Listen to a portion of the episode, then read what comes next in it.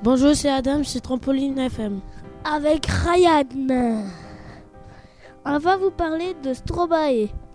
Stromae est né le 12 mars 1985. Il a donc 29 ans maintenant. Il est d'origine belge, né à Bruxelles. Son vrai nom est Paul Van Haver et son surnom est Stromae. Il a trois frères et une sœur. Il a un papa rwandais et une mère flamande. Il joue comme instrument du clavier et de la batterie. Son nom de scène était OP Maestro. Stromae veut dire maestro. Le premier album de Stromae est sorti le 21 juin 2010. Il s'appelle Tears. Il contient la chanson Alors on danse qui est la plus connue de l'album. C'est l'histoire qui parle d'un employé de bureau vivant dans le stress et ayant besoin de détente.